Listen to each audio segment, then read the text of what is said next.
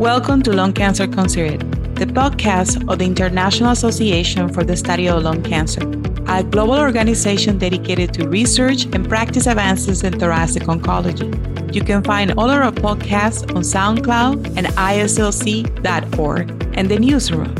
I'm your host, Dr. Narjust Florez. Welcome to Lung Cancer Considered. I'm Dr. Narjust Florez, the Associate Director of the Cancer Care Equity Program at Dana-Farber Cancer Institute, and an Assistant Professor of Medicine at Harvard Medical School. I'm your host today for this very special episode of Lung Cancer Considered. We have been talking about perioperative chemotherapy plus immunotherapy for quite some time. Our first episode dates back to Checkmate 816 with Dr. Forde.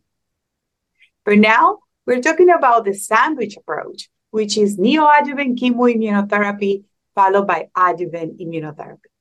This episode is special because now we have the first approval, in this case for Keynote 671. That is a combination of pembrolizumab plus chemotherapy and the new adjuvant setting followed by adjuvant. We first heard the data in ASCO 2023 by Dr. Heather Wakelee and Dr. Spicer provided update at 2023 ESMO. Let's dig a deep, a little bit bigger about this study and how we'll change our current practice in thoracic oncology. So today I'm joined by two great guests. First is Dr. Jonathan Spicer. Dr. Spicer completed his training in cardiothoracic surgery at the University of Texas MD Anderson Cancer Center in Houston and then he moved to Canada. He went back to Canada. His clinical interests focus on minimal invasive approaches to lung cancer, as well as complete resections for advanced thoracic malignancies. He has paired his clinical focus with a comprehensive research program in cancer metastasis and treatment. His laboratory studies the link between inflammation and metastasis. We are particularly focused on neutrophils and circulating cell interactions. I also have to say, I was the only medical oncology in a surgery meeting. I was the only one. And there's over a hundred surgeons. And Dr. Spicer helped me survive that meeting. So welcome, Dr. Spicer, to Lung Cancer Considered. Thank you so much, uh. You held your own. You didn't need my help. Uh, great to be here. It was entertaining. Now, now I'm all on for for tumor board. Now it's like gloves on. It was great training. We also have the honor to host Dr. Coral Olazagasti. Dr. Olazagasti is an assistant professor at the Sylvester Cancer Center, University of Miami, and Miami, Florida. She focuses on thoracic malignancies We are particularly focused on lung cancer screening, early stage lung cancer, and the care of vulnerable populations with lung cancer. Dr. Olazagasti, welcome to Lung Cancer Considered. Thank you, and thank you for having me. I'm excited to be here today. I can tell you how excited I am because the two of you are some of my favorite people in the wide world. So this is going to be a fun conversation. Before we start discussing Keynote 671, we want to learn how is the treatment of biomarker negative non-small cell lung cancer early stage disease at your respective institutions. We have adjuvant and neoadjuvant therapies approved in the US, some of them in Canada, but which one are you using more and why? And this question is to understand the different practices between the US and Canada. So I will start with Jonathan. How are you treating these patients uh, when they come to your clinic? Uh, thanks. So, so it's a, it's an easy answer for, for us because currently our only uh, approved and funded regimens in Canada are Checkmate 816 on the neoadjuvant side for PDL1 all comers, stage 2A to 3B, and on the adjuvant side is uh, adjuvant atezo uh, for PDL1 50% or greater. We had the uh, Keynote 091 approval, but it's only available through a, a special access program. So essentially, uh, in a nutshell, all in my practice, all patients who have clinically evident stage 2A to 3B disease that's resectable, the patient is operable and the patient wants an operation and we've done biomarker testing that excludes uh, mutations that we know are poorly responsive to immunotherapy. So the, that EGFR, ALK translocated patients, but also patients with ROS1, RET, and, and other more rare alterations. If those things aren't present, then then we favor treating these patients with chemonivolumab, three doses followed by surgery, and then no adjuvant treatment other than uh, possibly radiation if there's a positive margin, or if they were unable to complete the three cycles of chemo, we may give additional postoperative chemotherapy uh, if they're fit for it, and there's a concern that they didn't get a, a full preoperative treatment regimen. So that's that's really our practice. Patients who are ineligible because they have a massive tumor that's uh, that's bleeding, or uh, they have a post-obstructive pneumonia, and there's concern about giving chemotherapy to that patient might go to upfront surgery. But for the most part, when we have those indications, we'll, we'll use neoadjuvant chemonivolumab. Jonathan, a question for you. In the adjuvant setting, is it possible in Canada to do checkmate 816 and then, you know, do i IMpower 0110 afterwards? Is that something that the healthcare system allows to try to make oh. a sandwich approach? yeah, it, we, we've talked about it, our tumor board. I think it, it's it's probably doable, but really not supposed to be doable. You know, the, the medical oncologist would have to ask for some sort of special exception uh, because generally the pharmacy will only release these medications based on the approved label. And for IMpower O you know, receipt of any neoadjuvant therapy was was an exclusionary criterion. So exclusion criterion. So uh, it, it's theoretically could be doable. We've talked about our tumor boards, but it's not something we commonly do. And it is it is problematic when we have a patient with persistent N2, you know, has really bad biology, and we'd like to do something more. Um, we're, we're not really uh, consistently able to do that. Uh, so so so we there's always trepidation for those patients. I know it's a little bit provocative the question, but I, I need to throw it out there. No, that's fair, and I know it's a practice that's done. So, um, and they're yeah. different ages, right? They're different ages. So, Coral, what is your common practice for these patients that are biomarker negative, no small cell lung cancer, early stage, uh, at the University of Miami? Um, and those being in Miami affect anything? Do you know? Right now it's getting dark at 4 p.m. over here, so maybe some of that vitamin D probably help these patients as well. Yeah, so I think same as uh, Jonathan said, I think uh, all of these patients that are uh, considered resectable, we see them at the uh, tumor board, we discuss them, and then we have a multidisciplinary clinic where we see them with the surgeons, the medical oncologists, and even the radiation oncologists, and we discuss um, every case individually. But I think definitely we've been leaning towards uh, induction chemo IO. I think one of the concerns when the 816 uh, came out with the nivolumab is that it was only three cycles rather than the standard four cycles. And then the what we spoke just now the the lack of like adjuvant recommendations. And so we were iffy like we we would we were giving like three cycles of chemo IO with Nivo, and then um, in the adjuvant setting, we were discussing whether we give an extra a cycle of chemo, which we were not doing, but definitely considering adjuvant atezolizumab. But I think now with this keynote 671 i think well our institution at least is very excited and i think we're leaning more towards adapting this current regimen. Thank you. Um, i have self-named the regimen the sandwich approach. I, don't, I, I don't know but when i explain it to the patients now they kind of get it. So i'm going to stick with that. Uh, so coral now that we're going to dig deeper into keynote 671 can you talk to us about what was the data presented by Dr. Heather Wakelee at ASCO 2023? Of course. So the, the design of the keynote 671 is uh, patients that were considered resectable. And so patients with stage two to 3B non-small cell lung cancer uh, that received up to four cycles of chemotherapy with cisplatin plus gemcitabine for those with squamous cell um, histology or pemetrexed and with or without pembro. So pembro or placebo followed by surgery, and followed by Pembro or placebo, like you said, the sandwich approach. And so the, the study uh, randomized uh, 797 participants, and they had a median follow up of 25 months.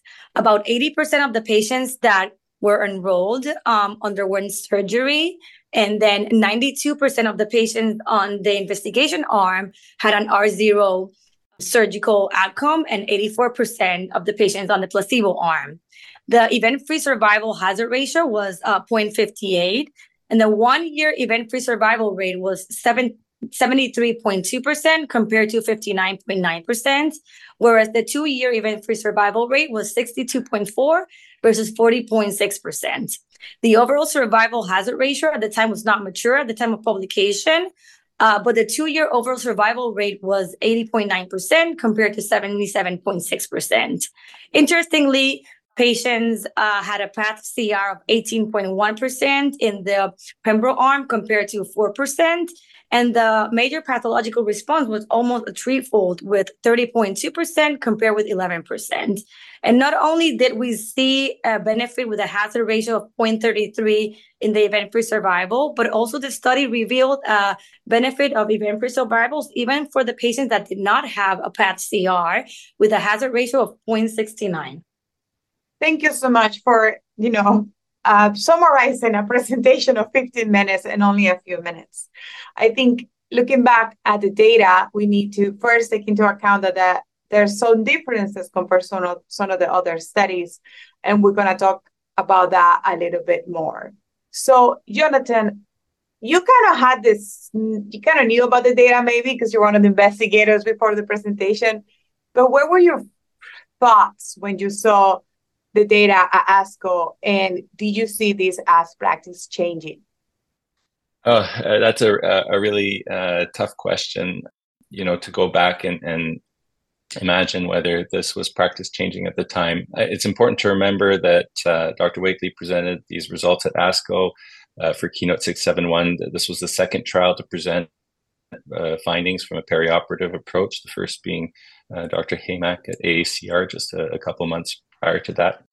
And in terms of whether it's practice or was practice changing at that time, I think the piece of data that people looked at uh, as, as perhaps the most compelling uh, to uh, recommend this approach was the uh, event free survival by pathological response. And when we looked at the curves of patients who either had did not achieve a PCR or did not achieve a major pathological response, both of those cohorts seem to have better outcomes, better EFS outcomes with the receipt of perioperative pembrolizumab versus um, versus placebo.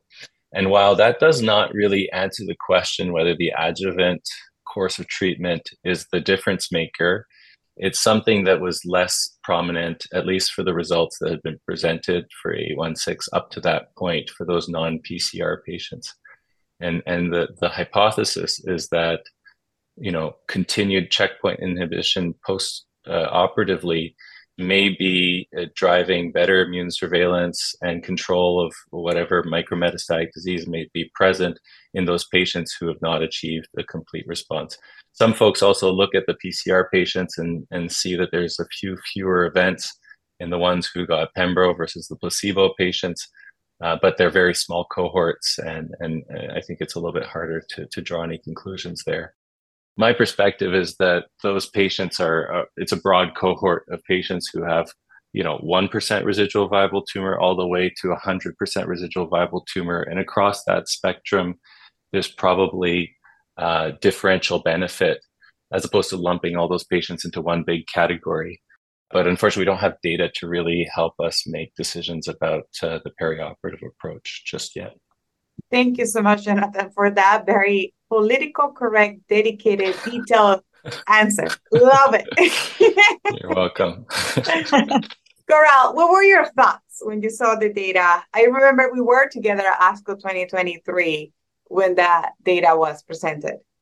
Absolutely. I, I think from the medical oncology standpoint, uh, we were excited, not I wouldn't say necessarily surprised because like like the uh, checkmate 816 was already approved. I think in our institution we were definitely uh, more excited about this just because of the study design.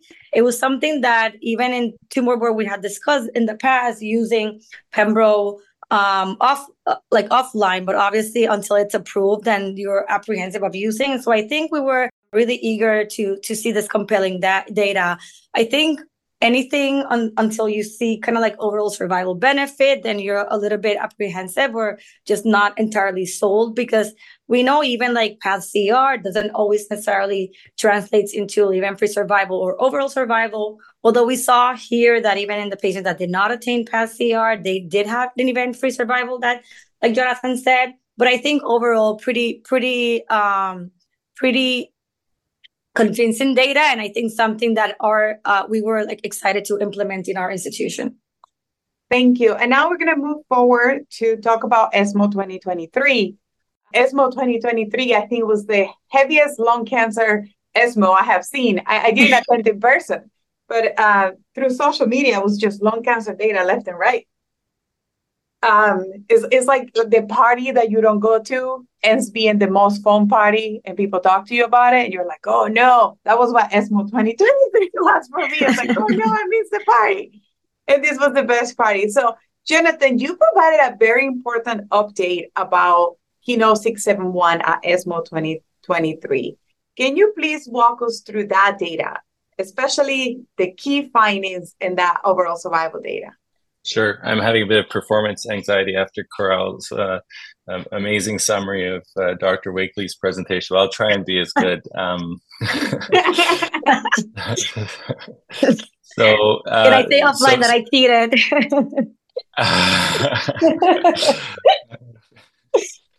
so, um, essentially, uh, the, the presentation I gave at ESMO was uh, the second interim analysis, which occurred about three months after uh, Dr. Wakelee presented at ASCO. And the trigger for the presentation was the fact that uh, overall survival turned out to be uh, positive at that uh, analysis. In terms of the, the statistics here, the, the, the analysis was triggered to occur at approximately 416 EFS events. And the boundary for significance for OS was a one-sided uh, p-value of 0.00543, and the data cutoff date for this was July 10th, 2023. Uh, and and part, part of the important data that we showed, so this is median follow-up of 36.6 months. I think whenever you're considering whether the OS is meaningfully changed or not, you have to appreciate what treatments the patients were eligible to receive upon uh, progression. And so that, that was one of the important elements. We were able to see that uh, far fewer patients in the Pembro group required any subsequent anti-cancer therapy. So it was 98 patients received some form of systemic uh, therapy uh, upon progression, uh, versus, as well as 30 of those requiring a, an immune checkpoint inhibitor. And this is compared to 180 patients in the placebo arm receiving some form of systemic therapy 114 of whom uh, received a, a, checkpoint inhibitor. When we look at uh, the, detail of these subsequent treatments, um, again, as, as already discussed, about 50% of patients in the placebo arm that re- received checkpoint uh, on subsequent treatment versus 21.6 there are a number of patients who received TKI in both cohorts. So in the Pembro group, it was 18.4% who received a TKI based regimen versus 12% in the placebo arm. It's important to remember that uh, Keynote 671 did not exclude patients with EGFR or ALK uh, alterations. So there are a number of those patients in the trial. And, and then in terms of uh, chemotherapy based regimens, it was 43.2% in the Pembro arm versus 34.6% and I think it's debatable whether this is an appropriate uh, distribution of treatments or not. At the time, if you presented with a brain metastasis, perhaps your first systemic treatment would not have been uh, immunotherapy, and, and that's something for which the practice has changed over the course of the last few years. But all that to say that th- these were the data. Then, of course, there's the overall survival finding. So uh, the hazard ratio was 0.72, and this was statistically significant with a p-value of 0.00517. And if you look at the curves, they continue to, to separate out beyond 36 months. But I think it's important to remember that this is still relatively immature data. There are a lot of censored events. Uh, even at the 24 month uh, landmark. So uh, further updates on this will be will be helpful to understand the full impact of, of the overall survival benefit. When we looked at EFS at the second interim analysis, it was really very comparable to what Dr. Wakelee had presented previously. Same for the adverse events. And so really that's the that's the main punchline is that this is the first study in the era of immunotherapy for resectable uh, lung cancer to show an overall survival benefit in the intent to treat uh, analysis for a non biomarker directed uh, uh, clinical trial. And it's also the first one with a neoadjuvant design to do so in, in 30 years or so since uh, the Spanish group and the MD Anderson group showed peri- preoperative chemotherapy providing overall survival benefit. So I think that was the the important findings. Well, I do think that presenting overall survival is a big deal, Jonathan. You know, is what people were waiting for because it still remains the gold standard, particularly mm-hmm. for early stage disease. We, you know, we hear people arguing ADAURA for two years because we didn't have overall survival data. So having that data, you know, kind of helps with the conversation. Coral, now that you know then jonathan summarized the data and we saw that improvement in complete pathology response and event-free survival but here the update is overall survival.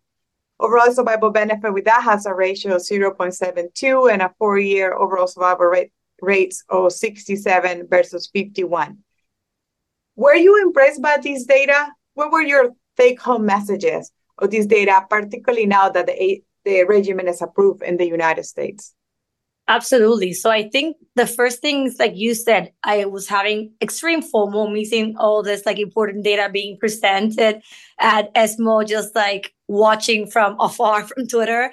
But I think, like you said, overall survival is a gold standard. I think the proof is in the pudding.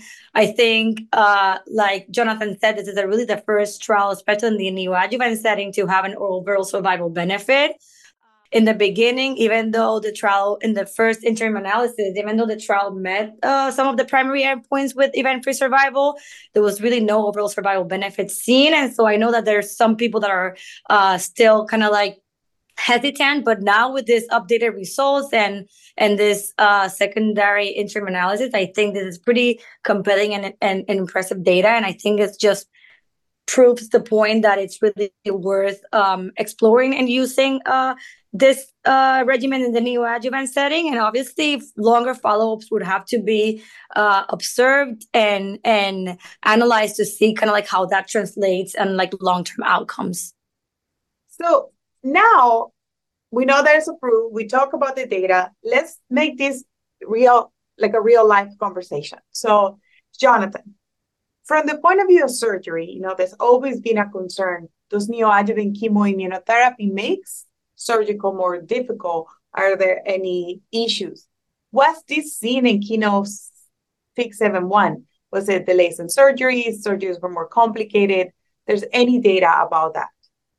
Yeah. Um, so as usual, uh, if you want the details of the um, of the surgical outcomes for any of these uh, trials, you have to you have to dig into the supplementary materials of the paper to, to see them. And I think I think if you look at the, the surgical detail uh, for six seven one, the conclusion that I come to is that there's there's there's no real striking impact of the chemoimmunotherapy versus chemotherapy alone on surgical outcomes. That said, there is a higher 30 day all cause mortality after surgery. It's not a massive difference, but it's there. So there were there were six grade five events, uh, or 1.8% in the Pembro arm versus two events in the placebo arm, 0.6%. If you look at 90 day uh, overall, a 90 day all cause mortality after surgery, it's uh, I think about 4% in the um, Pembro group versus 2% or so in the placebo groups. So will that scare off surgeons or not? I'm not sure. Is that because of four cycles versus three? Because when we when we looked at those kinds of data in in Checkmate 816, we did not see the, those uh, differences. I think that remains to be determined, and I think real world studies here are going to be critically important to see how um, how these regimens are, are used in the community and, and, and whether the outcomes are reproduced uh, more, you know, uh, in, in a more broad application of the regimen. I don't think immunotherapy in and of itself is changing the complication profile of patients after surgery. I'm just not sure that there's significant gains achieved through that fourth cycle and our patients getting to the operating room in a bit worse condition uh, it's possible, but again, we don't have strong data on that at this point in time. Thank you so much. And I asked that because, you know, I have been using the regimen and I I am in a tertiary center, but my surgeons, well, they're not mine, but the surgeons overall have have no significant calling me back in the middle of the OR saying, why do you did this? So uh, so far I think has been has been okay. And when we look at Checkmate 816, the number one reason for delays in surgery was actually administrative issues more than any complications for the therapy. So maybe that's a wake up call to improve our administrative workflow. So, yeah, I, go ahead. Oh, sorry, I'll just say I agree completely with that. And um, I'm less concerned about delays than I am about patients just not making it to the operating room at all. And so I think the only, I mean, you do have to look at the totality of the data, right? If you look at LCMC3, which was just two doses of atezo, it was about 10% who didn't go to the OR. If you look at Checkmate 816, about 16 or 17%. And if you look at all of the perioperative studies, it's at least 20% who aren't making it to the OR. So you have to ask yourself the question is the increasing intensity of these neoadjuvant regimens somehow contributing to fewer patients making it to the operating room. It's possible. But on the flip side, what was good about 671 is that they had in study radiotherapy for patients who didn't go to the OR. And if you look at the combination of the patients who went to, the, to surgery and those who had in study radiotherapy, it's over 90% who had definitive local regional therapy, either by surgery or, or radiotherapy. And I think that's, that's a very good outcome. Thank you. And my next question is to Coral. So Coral, this space is getting a little bit, a little bit busy. Let's say that. So we, but the study designs are also different. So we have Keynote 671, right? That has the four cycles in the new neoadjuvant setting compared to Checkmate 816 that has three cycles, right? And Keynote 671 has one year of adjuvant pembrolizumab. Then we compare it to 77T that, of course, uses a different agent. And then we have AEGEAN trial that is also a different agent. At this point, there's only one approved. Do you think that practices we adapt to the one that was approved first? In this case, Keynote 671, or more data in the future about these other trials that we only have disease-free survival, we change our practice? I personally feel like with not only with Keynote 671 being approved first, but with the meeting both uh, primary endpoints and especially with the overall survival data uh, that it has over the other trials that don't quite have that, at least for yet, I think uh, I see kind of like a trend towards choosing this regimen. I know again that when um, uh, Checkmate 816 first started, I think it was the only one approved back then. Uh, uh, we were using that that um, regimen but we switched now uh, to 671 at least institutionally. It's interesting because jonathan is saying that he doesn't know if the fourth cycle is really necessary or, and it just like makes patients not being able to get to surgery. Whereas that's interesting to hear that uh, that viewpoint from the surgical standpoint was for us at least at the university of miami uh, we're concerned like what why are we not giving that fourth cycle? Like we don't really feel comfortable with like just withholding one cycle when we know that in the adjuvant setting it's four cycles is a standard. And so i think it's why we lean towards the check uh, the sorry the keynote 671 so i really think it's basically just institutional preference. Uh, now we're going to have like different agents, Durva, uh, uh, Pembro, Nivo. There's so many to choose from. So it's probably like provider preference, institu- institutional preference. But I think the overall survival benefit maybe trumps this regimen over the other ones. And I, I, think one of the things that has to take into account is that we're all very comfortable with pembrolizumab. Exactly. Right? Because Keynote 189 was approved first. And, and I think that also, you know, affects how comfortable we are. We use pembrolizumab a lot, but I think time will tell which one uh, we actually will dominate the market. The market. So just to keep it in the same note about controversial questions, this next one is for you, Jonathan. And you can say that you don't have the answer. That's okay, but I need to ask you first, and then I'm going to ask Coral the same question.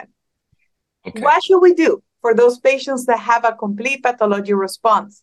Should those patients get adjuvant IO? Yeah.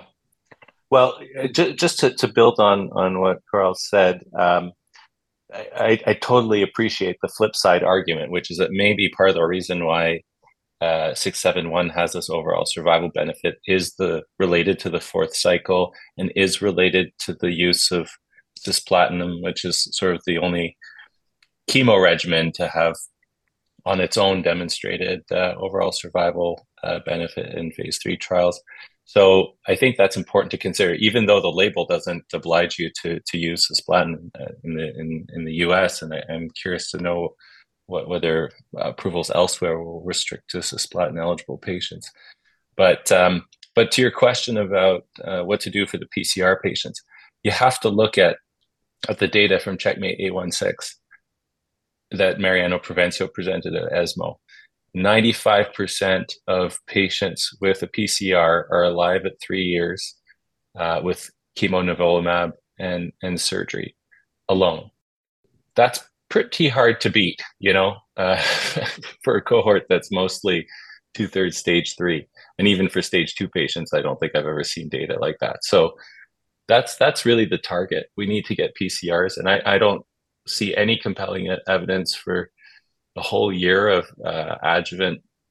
Maybe, maybe for the PDL1 negatives, you know, where there are a few more events amongst the PCR patients. If you look at uh, Julie Stein and, Janis Taube's uh, paper in Nature Medicine from a couple weeks ago, you, you, see that the EFS events amongst PCR patients who are PDL1 negative at baseline are a little bit worse than the PDL1 greater than 1% patients. So I think the jury's out about that. With regards to which regimen is going to be the best one to use, my honest opinion is the cheapest one, especially if you're going to be using a perioperative approach. This is an expensive regimen.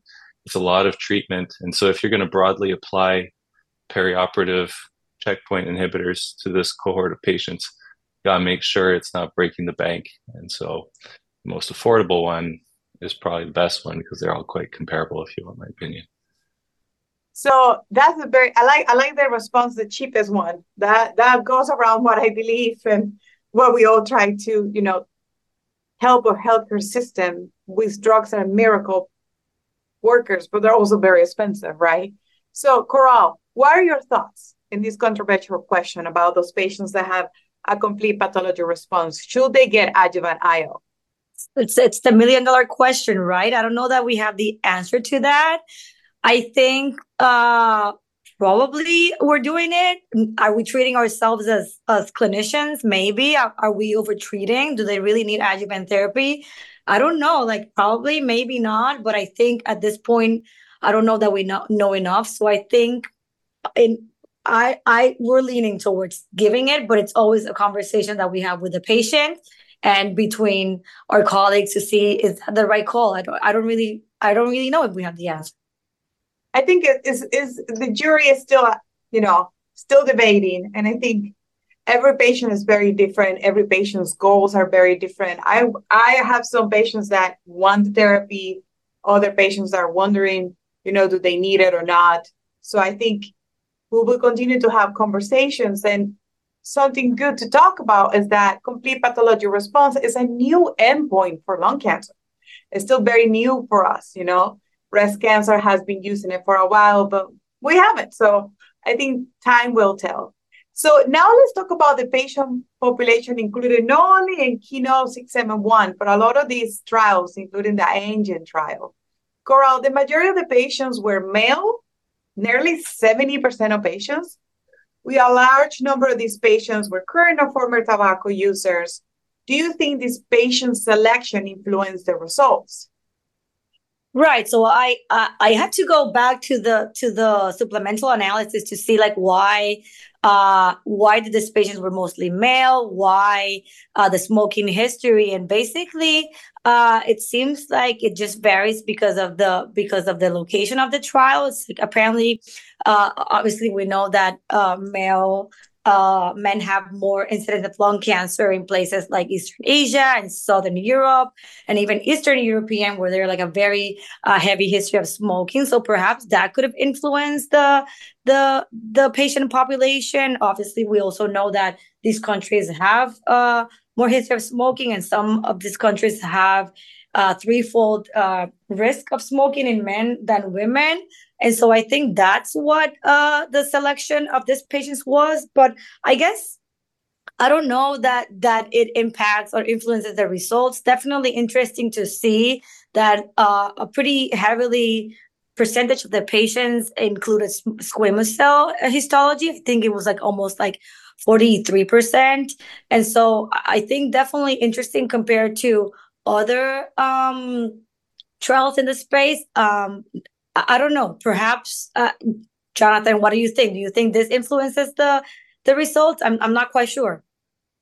Yeah, so I, I think I mean, we when we look at these forest plots uh, of pre-planned subgroups, the, the, main problem with them is that none of them are real biologically based factors that we know are directly related to effectiveness of immune checkpoint inhibitors. They're, they're the general easy to gather characteristics that patients have that we kind of look at and try and help us make decisions, but very few of them are really uh, have a, a, biological underpinning that is consistent and re- reproducible. So part of the problem we have right now is we, and this is true in the metastatic setting, is we don't have these really reliable predictive biomarkers to guide treatment. But I, I agree with you. I, I, I, think that the patient populations that are enrolled, the geography, um, the restrictions, say on EGFR ALK patients, are, are, are probably influential in terms of the, the results of the trials, especially when you look at these specific subgroups. But there, there is biology as to why you know elderly pa- or older patients i should say have less likelihood of response. There are differences in the tumor immune microenvironment of male versus female patients all of which might have influence in terms of the effectiveness of this treatment. So i just think we need to to study this better. I think we have these post resection post induction resection specimens that are just a rich rich material to understand uh, what the resulting microenvironment is like and what the most appropriate postoperative treatment would be for non-responders. And it's probably not continued checkpoint inhibition if you, if, if you want, or you know, uh, PD-1 or PD-L1 monotherapy, if you want my opinion. I, I did find interesting, and I don't know if I if I should wait for your question next. but no, that go ahead, in, go ahead, go the, ahead in the subgroup analysis, I mean, granted, the, the patients included with EGFR mutation was only 3.5%, but you kind of see a, a benefit there. And so it, it, it I mean, it, obviously other uh, studies in this space have excluded patients with EGFR and ALK mutations, and it's too small of a number to really uh, go to really say that there's like a, a benefit, but it was an interesting trend that I, that I saw in that subgroup analysis for patients with EGFR. And so I, I would think if perhaps what, what the long-term effects would be in, in, in a larger scale or in practice, what people will do, because I personally don't think I would uh, offer this, this regimen in patients with EGFR or ALK or maybe even other uh, targetable mutations, but it, it just found this interesting in, in this particular study. I I uh, think uh, yeah. So oh, go ahead. Jonathan. sorry, this is getting going off the rails. Eh? I know. Sorry, it's perfectly fine. This is a discussion. It's, people that listen to us. This is a tumor board. Yeah. That's what we're doing. That's how tumor boards go, right? yeah.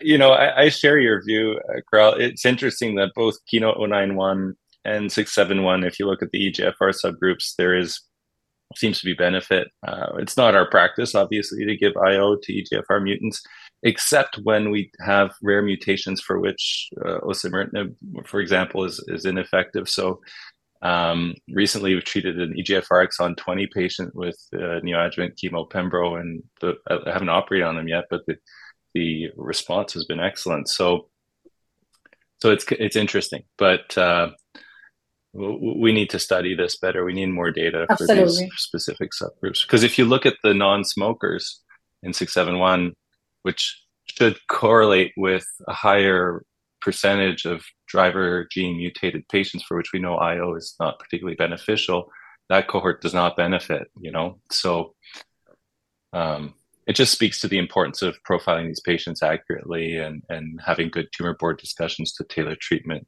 to, to each individual. Absolutely. And just to make it clear to our listeners, we do not recommend that patients with biomarker testing like EGFR, ALK, RET, we receive this approach. We are going to see patients in cases that may respond, but biomarker testing should be done prior to starting any neoadjuvant therapy. Also, because we have neoadjuvant trials right now, we have NeoADAURA that is an option for patients with EGFR. So we are almost running out of time, but this is my final question for the two of you. What do you see as the future of perioperative therapy and lung cancer? Coral and then Jonathan. I think it's I think it's compelling. I think it's institutional dependent. I know that some institutions are not sold and they rather do surgery up front. I think for us, we're very excited about the chemo IO in the induction setting. I think especially the surgeons, uh, shockingly, are very excited about this regimen as well. Um, and so I think really it, the, it's uh, it's promising, and and I think it'll be interesting to see other studies and other uh, how other agents do. Tori, Durva, Atezo. Um, it'll make it hard for us oncologists to choose regimens. Uh, I think having a lot of options is a, a good problem to have but I think it's it's promising, and I think it's important to follow this the studies and this outcome long term to really see how the translations and the overall survival benefit if it sustains. Jonathan, my final question yeah. to you: What is the future oh, okay. of perioperative therapy in lung cancer? If you have this, you know, magic crystal ball and you can see. it's it's going to be like the metastatic setting where it's just going to be increasingly complex. I, I, think we're going to have a whole host of um, neoadjuvant studies that are going to try and build on on this uh, chemo uh, checkpoint inhibitor uh, strategy to augment the PCR rates. And the big question will be at what cost? So, what is the toxicity cost we accept, um, and perhaps attrition to surgery that we accept in in uh, relation to uh, potential benefits that we have on the long term? the necessity of surgery or any local therapy for patients that we can predict high rates of PCR in uh, will be another big, big open question. And then I think it's the other central area of investigation will be what to do for non-response patients uh, and using the immune contexture of the post-induction specimen to or or the upfront surgery specimen to dictate the most appropriately tailored uh, postoperative treatment because for sure adjuvant regimens will continue to be required for for a long time to come. So those are the sort of three areas that i think are really going to change the the dynamic of this space the, last uh, point is we're going to have a real problem with, for these rare mutations which we will find by doing molecular profiling and it will be next to I think next to impossible to do properly controlled phase three studies. So, what will we do for the RET fused uh, patient with a stage three A? Uh, will you know will they get selpercatinib and then surgery, or how will you approach that? I think I think we need to figure out how to develop data about those specific settings. Well, thank you to the two of you. This was not only a great discussion, but it was a fun discussion. No better way to discuss the regimen right before Thanksgiving that with Dr. Spicer and Dr. Olazagasti. Thank you to the two of you for being so generous with your time and of course for all the work that you are both doing leading the field in thoracic oncology. Thank you for joining us. Thank you for having me. Same, really appreciate it. Thank you, Narjust. Well, thanks everyone for listening to Lung Cancer Considered, the official IASLC podcast. You can listen to other episodes on SoundCloud, Spotify, Apple Podcasts, and on our website, IASLC.org, under the Newsroom tab. You, we hope that you will tune in regularly, and we're going to continue to have this discussion about perioperative therapy. The treatment of cancer is evolving fast, and Lung Cancer Considered is here to help you understand it a little bit better. Have a good day and goodbye. Thank you for listening to Lung Cancer Considered. You can find all our podcasts on our website, IASLC.org, in our newsroom, or on SoundCloud. Please take a moment to rank, like, write comments, and share your favorite episodes with your colleagues.